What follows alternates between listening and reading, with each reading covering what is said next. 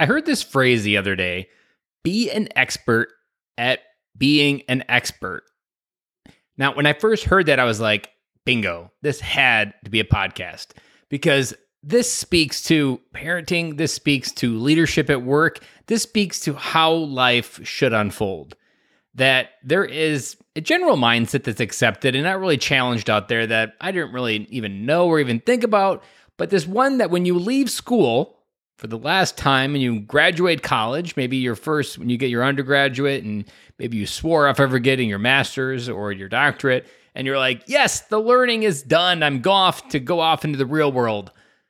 But really, the learning never stops. And what do I mean by that? I think there is this false mindset within our society and culture of really just anywhere in the Western world that learning stops after you leave school. And I think it's just because you're in a building where you're there to learn that this is the only place where learning can happen. But nothing further could be from the truth. Because to me, life is the giant school of life. I learned more in my four years in the Marine Corps about life in the world than I ever would have learned four years in school.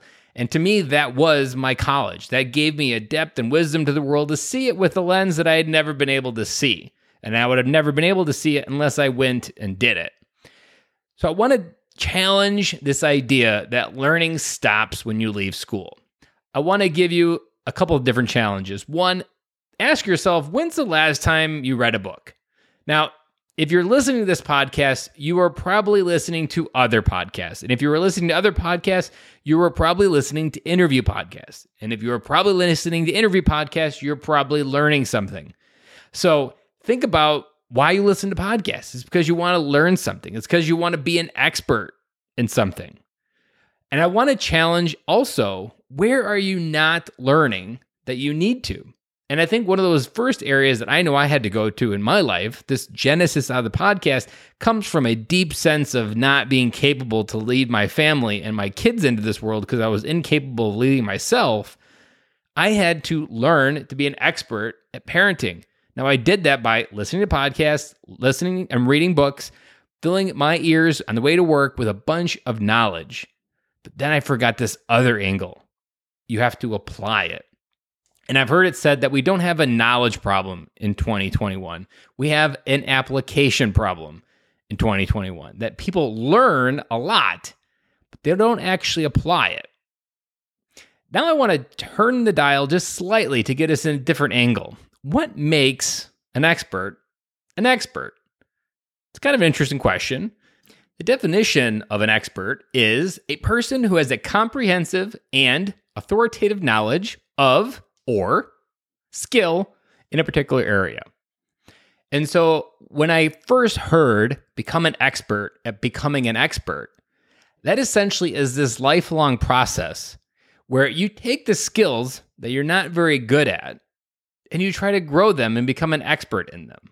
Now, I think there's a downside to this because you can try to be an expert of many things, but I don't think you need to be an expert of many things. You need to pick a few disciplines that you know are close to the season of life that you're in, that support you and ground you in the season of life that you're in, that will give you the best chance of success in the season of life you are in, and become a generalist in all the different areas where you need general life adulting skills, changing a tire, learning how your car works, doing those other areas. You don't have to be an expert in your car, is not what I'm saying.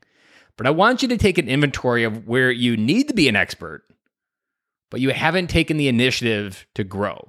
Or maybe you were in the beginning of this journey and you're realizing, I'm not really remembering that life and learning happen through continuous exploration of life. It's not something that ends when we walk off college campus. It's something that happens continually throughout life. And as a leader, one of the worst things a leader could say is, I know everything I need to know, so I'm just going to be done. That the version of me is the version I'm always going to be. To me, that speaks to that you're a fixed person, not capable of growth. And I am a big believer in the growth mindset versus the fixed mindset, if you're familiar with the Carol Dweck book, Growth Mindset. But I really want you just to think what areas are you not becoming an expert in? maybe look at why. Sometimes these areas are fear that we don't want to become something because maybe we know. Sometimes these areas where we're afraid to go, like this example in my case, I feel my delay in this journey was more about reaching my full potential, and that really scared me. So it was best just to stay where I was meant to be. So really look at why haven't I done it? Maybe you've thought about it and you've just kind of sat on the fence post. What's preventing you from jumping off? And again, how can we become an expert at becoming an expert? And I'll be back again with you on Monday.